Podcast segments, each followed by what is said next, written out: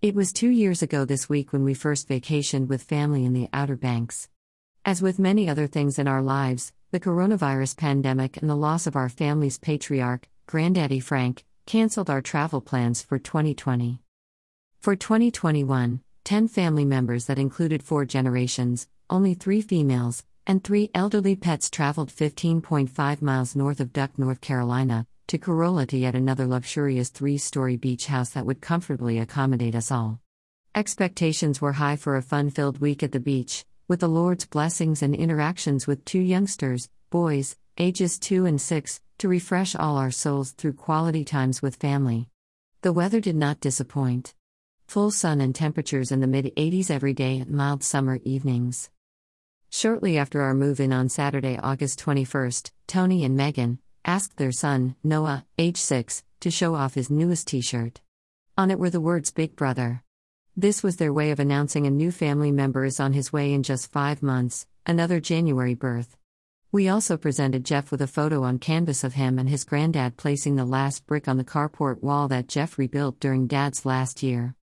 For our evening meal on Sunday, August 22nd, to honor our family patriarch and matriarch, the anniversary of mom's birth, and the passing of dad, Penny prepared dad's favorite dish spaghetti with Italian sausage and mushrooms.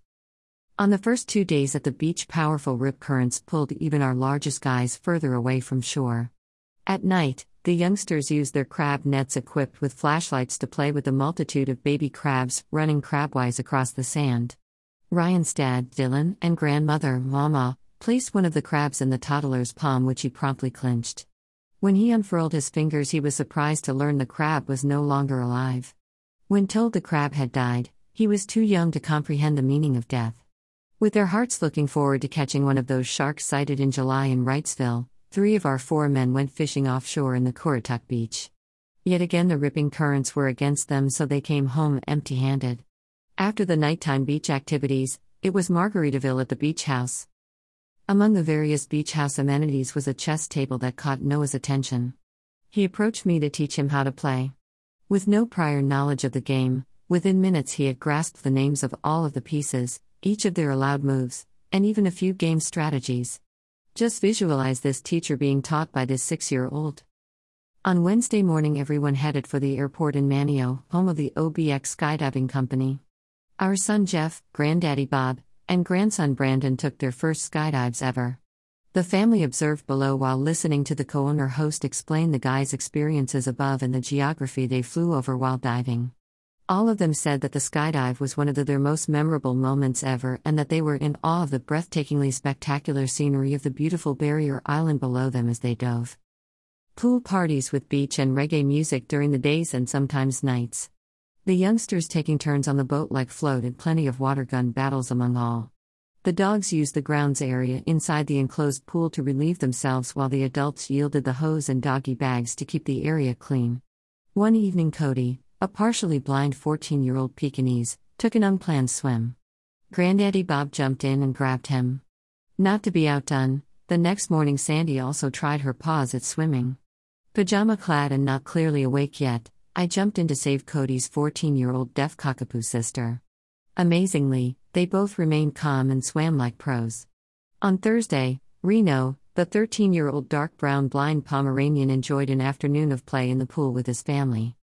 On Thursday evening, we caravanned back to Nag's Head and Jennette's Pier. This was the locale of the Dickinson family's first vacation to North Carolina with Grandpap Dickinson, about 45 years ago. In September 2003, Hurricane Isabel took out over 500 feet of the pier. The NC Department of Environment and Natural Resources tore down the modest cottages where we stayed when building today's $25 million pier. Memories resurface for Granddaddy Bob, Jeff and me as we walked along the replacement 10 year old planks.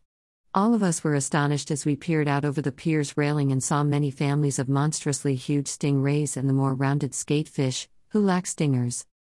Friday was the last day of our vacation before leaving for home early Saturday morning. Friday morning found three of the eldest of us rather played out and sitting around anticipating slash dreading the cleanup and pack ups required for later that evening while the rest of our family still lively played in the swimming pool. For dinner, we all went out to eat at the local Bernie's Brothers Barefoot restaurant to celebrate Jeff, 827, and Brandon's, 830 birthdays. Back at the beach house, the celebration continued with ice cream and cake. While the grandparents slash great grandparents stayed home, the other family members went to the beach for one last trip and to say goodbye until next time. By 8:15 a.m., all clearing and packing was completed. Hugs and kisses were shared and our caravan of trucks and cars headed out down the single-lane Duck Road, aka Route 12, for the first 16 miles of our journey home. By 4 p.m., everyone was home safe and looking forward to the next time we can all be together again.